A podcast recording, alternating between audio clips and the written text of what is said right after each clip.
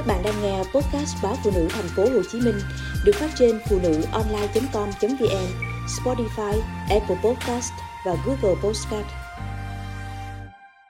Tôi cứ bước đi thôi, chẳng để ý hạnh phúc thế nào. Tôi mừng vì ít khi phải tự hỏi rằng mình có hạnh phúc không. Cuộc sống với tôi là cứ bước đi thôi đi trên con đường mà mình thấy thanh thản.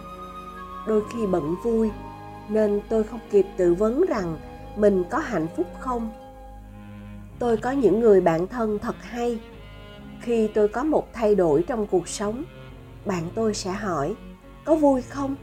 Thấy hạnh phúc không? Sống ở quê có quen không? Vân vân.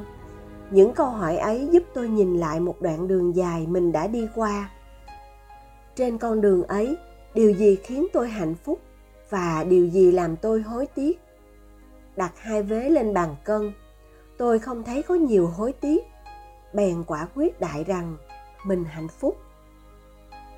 Hạnh phúc thì mơ hồ, nhưng những niềm vui trong cuộc sống thì tôi cảm nhận được khá rõ ràng. Tôi vui vì mình có quyền được tự đưa ra các quyết định trong cuộc sống của mình. Các quyết định không phụ thuộc vào ai mà chỉ tuân theo cảm xúc của mình. Đương nhiên, có cả đống quyết định sai bét khiến tôi điên đầu lúc đó. Nhưng nhìn lại, vẫn thấy vui và có cả những quyết định sai lầm không thể cứu vãn. Nhưng tôi không có quyền trách cứ ai. Tôi thường nghĩ, nếu khi còn nhỏ, mọi quyết định của tôi phải phụ thuộc vào ba mẹ. Khi là một người phụ nữ, phải phụ thuộc vào người yêu. Khi là một người vợ phải phụ thuộc vào chồng. Và khi là một người mẹ, phải phụ thuộc vào con cái, thì tôi đang sống một cuộc đời tù túng. May mắn, tôi được quyền tự quyết định việc của mình từ khi còn rất nhỏ. Đúng hơn, ba tôi luôn để chị em tôi phải tự đưa ra các quyết định của mình. Hồi học lớp 5 tôi phải xa nhà hơn 20 cây số để học đội tuyển tỉnh.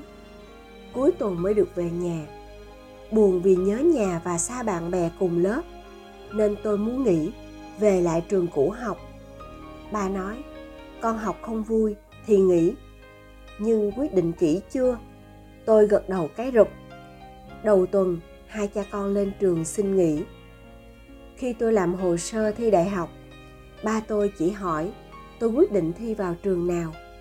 Mà không bắt buộc phải thi vào trường a, trường b khi tôi thông báo có bạn trai, ba nói, nếu con quyết định sống chung, được thôi, không vấn đề gì, nhưng phải chú ý đến sức khỏe của con. Yêu con đến đâu, bạn con cũng không thể đau giùm con được. Khi tôi nghĩ sẽ sống cuộc đời độc thân, ba nói, không sao, miễn con vui. Chỉ cần chuẩn bị tâm lý, khi ba má qua đời, thì đứa con độc thân sẽ thấy đau buồn nhất. Hành trang tôi được trang bị để đi tiếp về phía trước, mà không có ba má đồng hành, là khả năng tự đưa ra quyết định cho cuộc đời mình. Điều này đồng nghĩa với việc tôi phải tự chịu trách nhiệm với cuộc sống của mình. Không được phép đổ lỗi cho ai.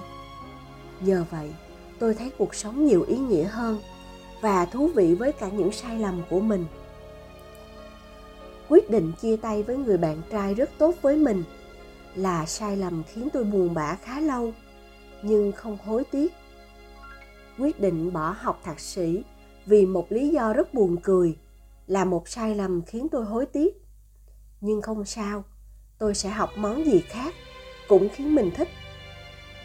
Với quyết định sai lầm không thể làm lại, tôi tự an ủi mình sẽ luôn còn một cách nào đó để tôi cảm thấy tốt hơn. Tôi đã sống vui vì có quyền tự đưa ra những quyết định của riêng mình tôi nhẹ nhõm với cả những quyết định mà biết chắc mình sẽ rất buồn. Vì đó là những lúc tôi chỉ vì tôi, chứ không vì ai khác, kể cả một quyết định thiệt thòi cho mình.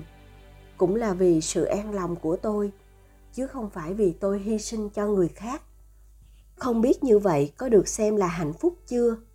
Nhưng tôi biết, khi được quyền tự ra quyết định, là tôi thấy mình đang vươn vai, hít thở trong một bầu trời tự do.